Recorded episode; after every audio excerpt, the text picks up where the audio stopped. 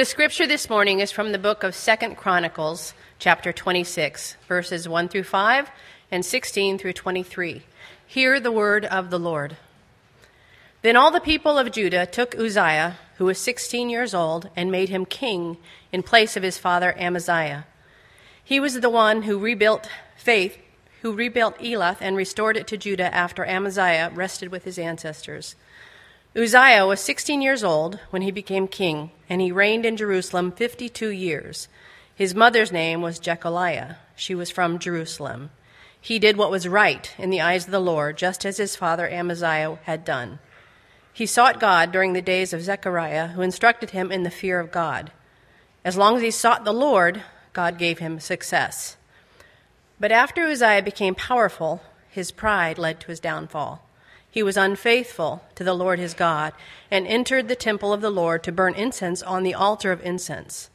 Azariah the priest, with eighty other courageous priests of the Lord, followed him in. They confronted King Uzziah and said, It is not right for you, Uzziah, to burn incense to the Lord. That is for the priests, the descendants of Aaron, who have been consecrated to burn incense. Leave the sanctuary, for you have been unfaithful, and you will not be honored by the Lord God. Uzziah, who had a censer in his hand, ready to burn incense, became angry. While he was raging at the priests in their presence before the incense altar in the Lord's temple, leprosy broke out on his forehead. When Azariah the chief priest and all the other priests looked at him, they saw that he had leprosy on his forehead, so they hurried him out. Indeed, he himself was eager to leave because the Lord had afflicted him. King Uzziah had leprosy until the day he died. He lived in a separate house leprous, and banned from the temple of the Lord. Jotham, his son, had charge of the palace and governed the people of the land. The other events of Uzziah's reign, from beginning to end, are recorded by the prophet Isaiah, son of Amoz. Uzziah rested with his ancestors and was buried near them in a cemetery that belonged to the kings, for people said he had leprosy. And Jotham, his son, succeeded him as king. This is God's word. Thanks be to God. Let's pray. Father, we thank you for this morning. We thank you that you are here with us now, and we ask that we would experience your presence.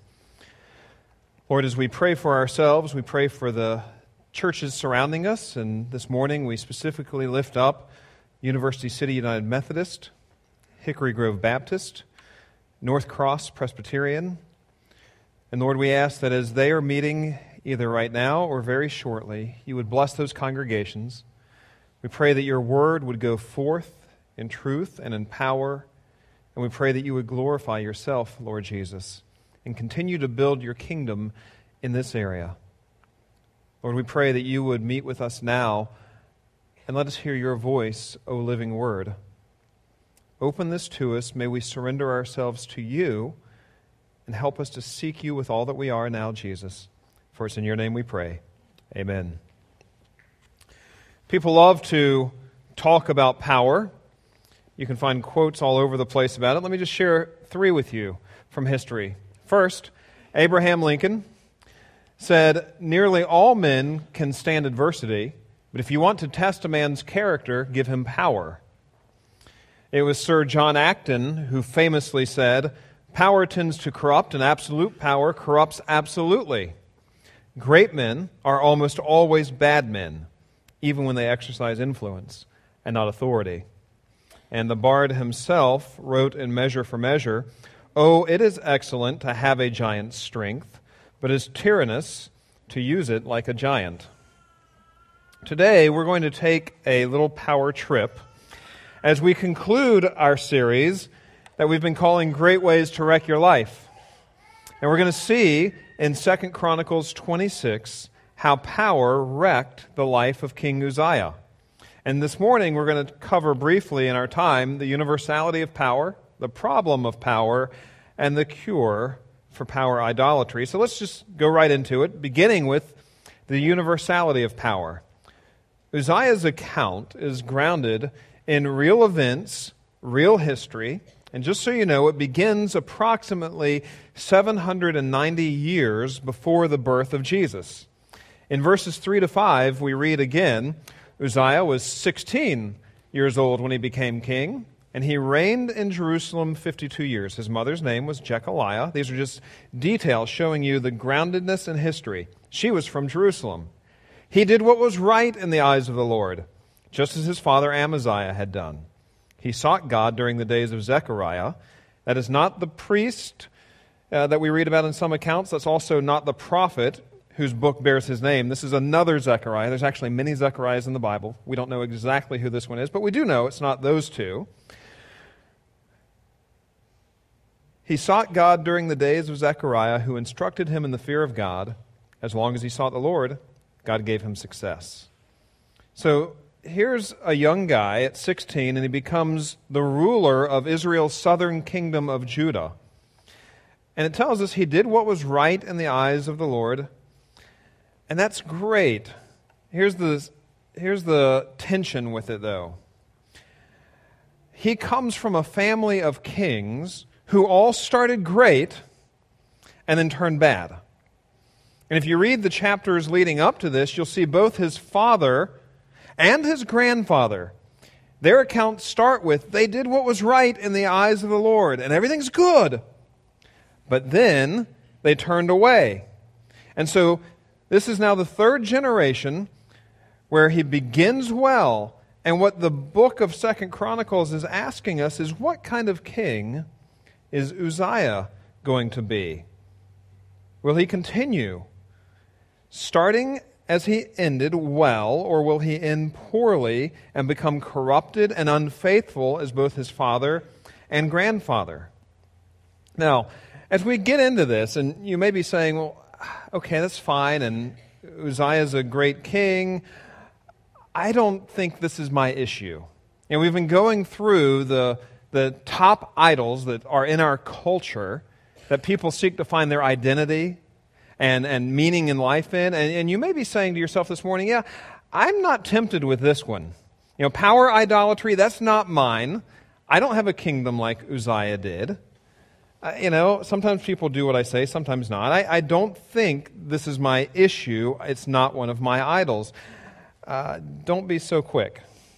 You see, you and I have been given the same thing as Uzziah, just in different measure. And you've heard us talk about this before, but you have a kingdom. You have a place in which you rule. And basically, your kingdom is the range of your effective will, it's the sphere of your influence and control. And the point is, every single one of us in this room has a kingdom of some kind where you have influence and control and power. Some people's are quite large, some people's are very small, and it doesn't extend much beyond the car. But you have your range of effective will and influence. It's where your choice basically determines what happens. So people's ranges and the sphere and scope of their influence and their kingdoms varies, but everyone has a kingdom in which they exercise sovereign power. And, and, this is normal because this is, just, this is just part of what it means to be made in the image of God. You see, when God created mankind, he shared a lot of things with us. And, and, and we talk about God's attributes, and some of them he didn't share, but many of them he did share, and we call those attributes his communicable attributes. Things that are true about God that he shared with his creation. One of the communicable attributes God shared with humanity is his sovereignty. That means you have the opportunity and the ability to extend and use power, influence in different ways in life. John Ortberg, in his book, It All Goes Back in the Box, he writes I walk into work, things are run my way. My projects have been completed Tasks I have assigned have been carried out, what does that mean? It means I'm in charge. This is my little kingdom. I go into my kids' rooms. Beds are made just as I prescribed. Chores are done just as I commanded. What does that mean? It means I'm in charge. This is my little kingdom. I walk through the door at the end of the day. My slippers are laid out by the La-Z-Boy. My iced tea is ready. My paper is waiting for me, and dinner is on the stove. What does it mean? It means I've walked into the wrong house. He stepped into Nancy's kingdom in that regard. Now, But he is right in that there are realms and spheres where you have power, where you have influence, where you do have control. And that's just gifted to you by God. And everybody, everyone in here, you have a kingdom. Like I said, it may be large, it may be small, but you have a kingdom, you have power, you have influence in so many areas in the home, in the workplace, in your neighborhood, in schools, in different clubs and organizations, in the church. You have influence, you have power. It's an amazing truth, but the universality of power, it actually leads us to the problem of power. Our text tells us Uzziah started great. He inherited a royal mess because his father Amaziah, who also started well, what happened was he followed the Lord. He turned away after a period of time. And what happened was success went to his head. And one day his father Amaziah picked a fight with a much larger enemy. And that enemy gave him a chance and said, Oh, you don't want to do this. He said, Oh, yes, I do. And what happened was Uzziah's father, Amaziah, got obliterated. Now, sadly, so did Jerusalem. Jerusalem gets sacked. The temple of God in Jerusalem gets ransacked, and actually, all the gold uh, vessels in the temple get carried off. And they have to replace them with copper vessels, meaning that the glory of God hasn't gone, but it's not what it was in a sense. So Uzziah's father blew it. Uzziah comes along, and he has a mess. The city's in a wreck. Temple worship, people are wondering, what does this mean long term? He starts out well. He's doing great. And the verses that we didn't read this morning, I encourage you to go read them later, verses 6 through 15. Basically, what they do is they're an account of how Uzziah did wonderful things. He was a really good king. He was an inventor. He was industrious. He was very influential. Uzziah made Jerusalem great again. He could literally claim that because verses 6 through 15 talk about how he made Jerusalem great again. But then we read verse 16, and this is the problem. It says, But after Uzziah became powerful, his pride led to his downfall.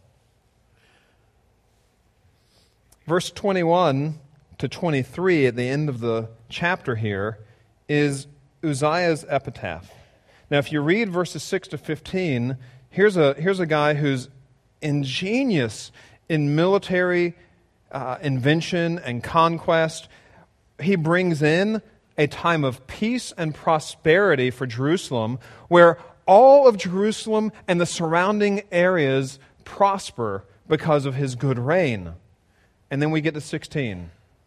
But his pride, because of becoming powerful, led to his downfall. And this, the great king who did wonderful things in Jerusalem, this is his epitaph and how he's remembered. King Uzziah had leprosy until the day he died. He lived in a separate house, leprous, banned from the temple of the Lord. Jotham, his son, had charge of the palace and governed the people of the land. The other events in Uzziah's reign, from beginning to end, are recorded by the prophet Isaiah, son of Amoz. Uzziah rested with his ancestors, but he had to be buried near them in a cemetery that belonged to kings, for people said he had leprosy. And Jotham, his son, succeeded him as king. How's he remembered? Not as the one who made Jerusalem great again, not as the one who brought peace and prosperity and great flourishing to all the people around he is known hereafter as the leprous king. That was how he was remembered. That's what marked him in history. What happened to him? How did someone who started so well get so far off course?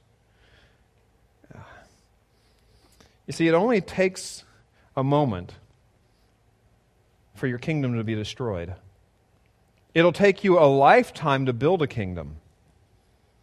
You want a good family? It'll take a lifetime to build a good marriage. It'll take a lifetime to build a good family and relationships with kids. It'll take a good, you know, it'll take a lifetime to build things in the neighborhood or workplace or wherever. But it only takes a moment for sin to wipe it all out. Uzziah had done so much, and he's building and building, and the Lord's blessing him. And sin comes, and in a moment, it destroys it all. What happened? What happened was Uzziah forgot who he was. He forgot his name because Uzziah's name literally means Yahweh is my strength. Yahweh is my strength, not Uzziah. He forgot his name and he began to form his whole identity on power and success. And the problem is when we start building an identity on power and success, it distorts our soul. Everyone has a kingdom. The problem is there's power idolatry all around us. You see, you can find it in the highest levels of politics, but also the lowest. It's not only a king who can be on a power trip or a president.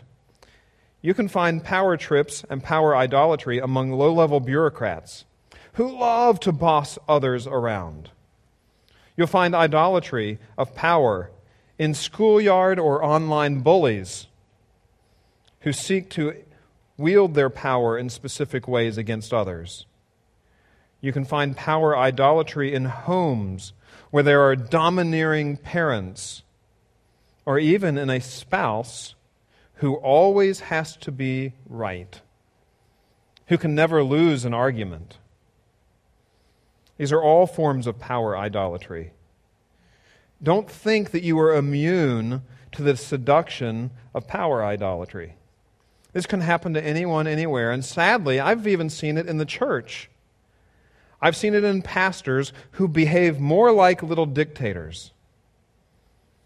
Like Uzziah, they've become arrogant, and people are no longer souls to be nurtured. Rather, people are now means to a specific end namely, whatever end they have in mind.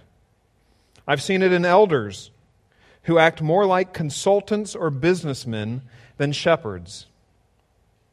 Leadership becomes no longer about serving, but about exalting self or making yourself comfortable or simply getting your agenda done. See, the human heart is distorted when power becomes an idol, and our text tells us Uzziah became proud and his idolatry of power is manifested in several ways. Here's just three that I encourage us to think about in our own little kingdoms. First, Uzziah had a sense of entitlement. You may be saying, uh, I don't get why burning incense in the temple is such a big deal. Is it really that big of a sin? Yeah, it was. Because here's, we could go into this a lot. Here's the shortest way I can say it. Why this was so egregious is that Uzziah was not content with the political power he had what he's doing by going into the temple, he says, I now put a stake into the ground that I claim spiritual power to. It's not enough to be king. It's good to be king. It's not enough. I need spiritual power. And so, what he's doing in our text is seeking to extend his kingdom and claim spiritual power for himself. He believes he's entitled to it. He wanted rights and privileges that were not his, and he assumed that the rules did not apply to him. I don't know if you've been watching. I use this illustration. It's not meant to be political in one particular way. It's just an illustration, and it happens all the time. But if you've been following the news and you watch uh, the last two weeks, Nancy Pelosi had to defend her leadership position against a contender. What was fascinating to me was that in all the language surrounding it, whether it was her or her followers or the news talking about her, it was all a sense of entitlement in the words and descriptions that she has a right, this is hers, how dare anyone challenge her? It's not just Nancy Pelosi, it happens in politics all the time. How dare anyone challenge this position that I hold? How do you feel entitled? The second thing, lack of accountability is often bred by power idolatry. You see, Uzziah needed people who could speak truth to power. But it appears at this point in his life, he either had none or he turned them all away. He wanted to be able to do whatever he wanted. If you read back in verse 5, he had Zechariah, who instructed him when he was a young king But somewhere Zechariah fell off the scene, and Uzziah did not have that prophetic voice speaking into his life. And what I've seen is this royal sin, and I use royal sin in the sense of the sin of Uzziah doing a swan dive into a really big sin. Royal sin isn't just limited to kings. You and I can engage in royal sin. Usually, royal sin, the kind that destroys kingdoms, that wrecks lives, doesn't just happen in a moment. I, I do think there's a couple of ways it can. Sins of passion. You get angry and you do something in anger, that can wreck your life immediately. Sin of passion in the sense of lust or getting yourself in a position you shouldn't be in, that can wreck your life immediately. But most royal sins don't happen overnight. What they typically are are a thousand, tens of thousands, a million little steps in a bad direction where you do a little sin. Okay, no big deal. You do another little sin. And what happens is you keep walking down that road. As you do that, your heart becomes seared, your soul becomes disconnected. And what was unthinkable way out there, now you're in the middle of. It's a lot of little steps in the same direction. Taking those little steps, that coupled with a lack of accountability, is a sure recipe for wrecking your life. As Uzziah increased in power, it seems that he increased in isolation too. And the leprosy he had in his body that the Lord afflicted him with was simply an outward manifestation of the leprosy that was present in his soul. He forgot Yahweh as his strength. I'm my strength. I'm the king. I have power. I can do whatever I want. I don't need accountability. Another way you can see power idolatry is by refusal to take correction.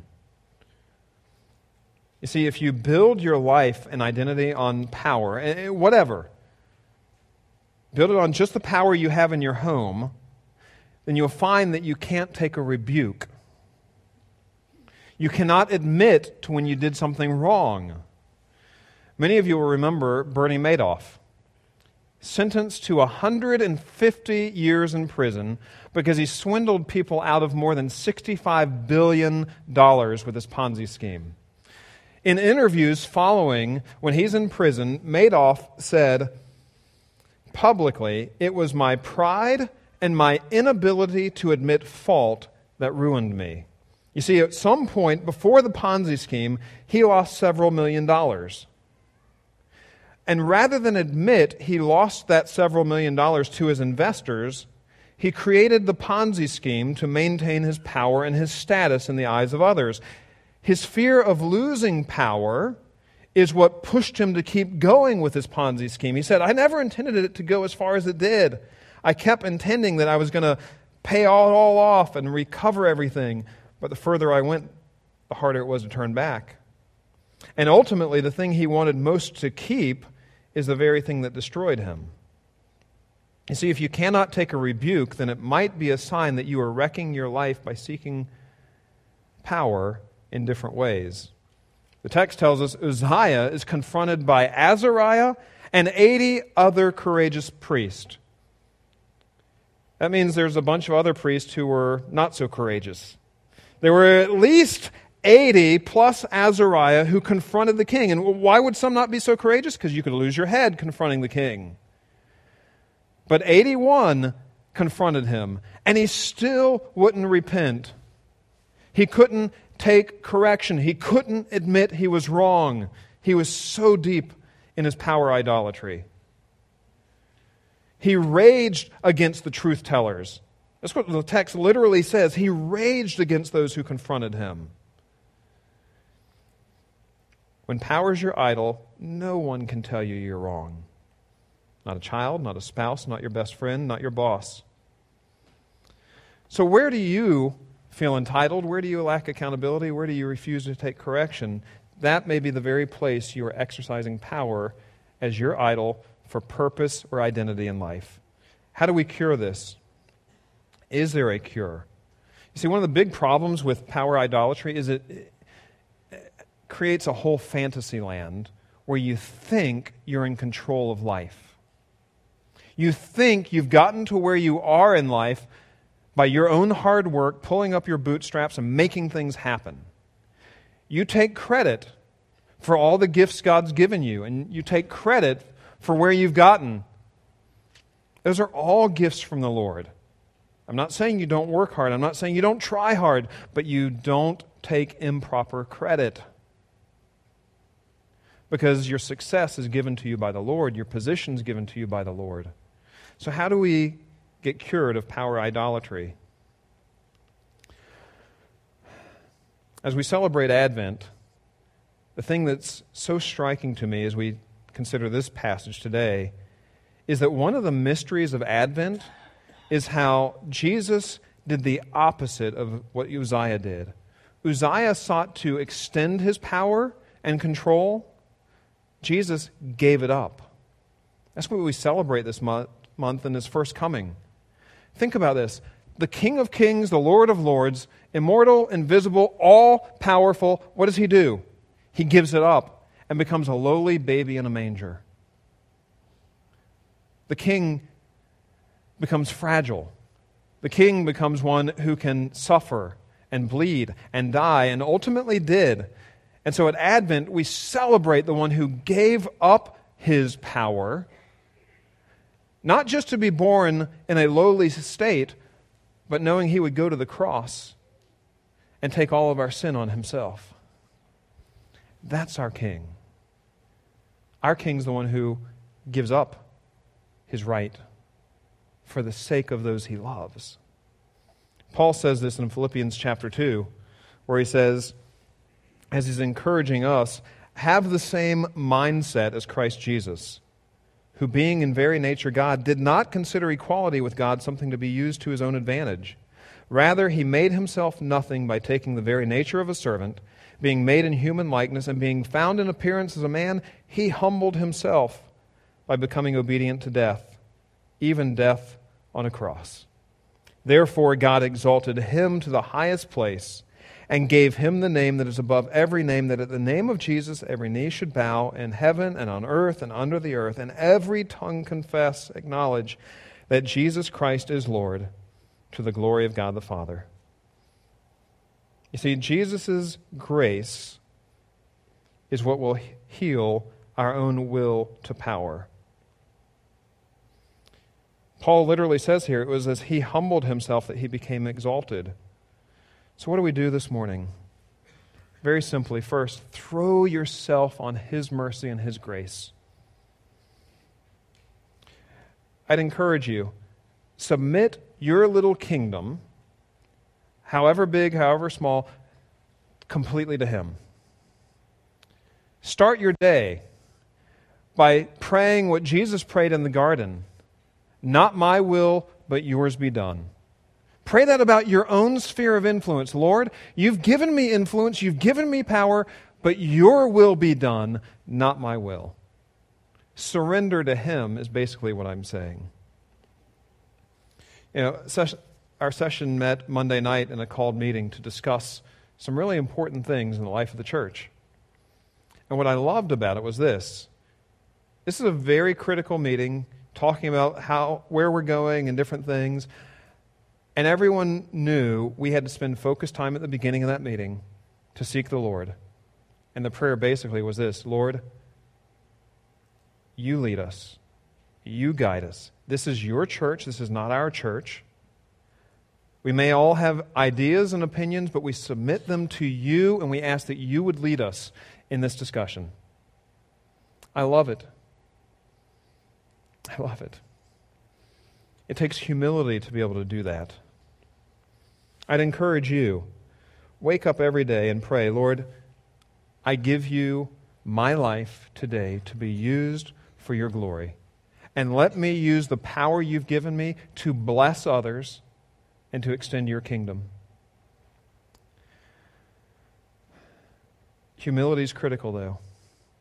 Now, I knew a young preacher who stepped into the pulpit one time, as he tells it, quite full of himself and what he had to say. And the reason for this on this particular occasion was he was a guest preacher at another church, and he was asked to preach the same sermon he had preached at a different church two weeks earlier. And at that church, it had gone extremely well, and he received overwhelming adulation from those who listened. However, two weeks later, as he preached the same message to a different church, the message literally bombed.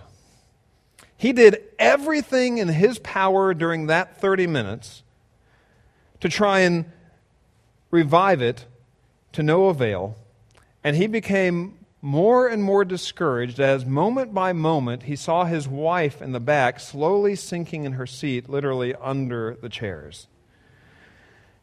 Now, thankfully, the agony for him and the congregation ended as soon as he said, Amen.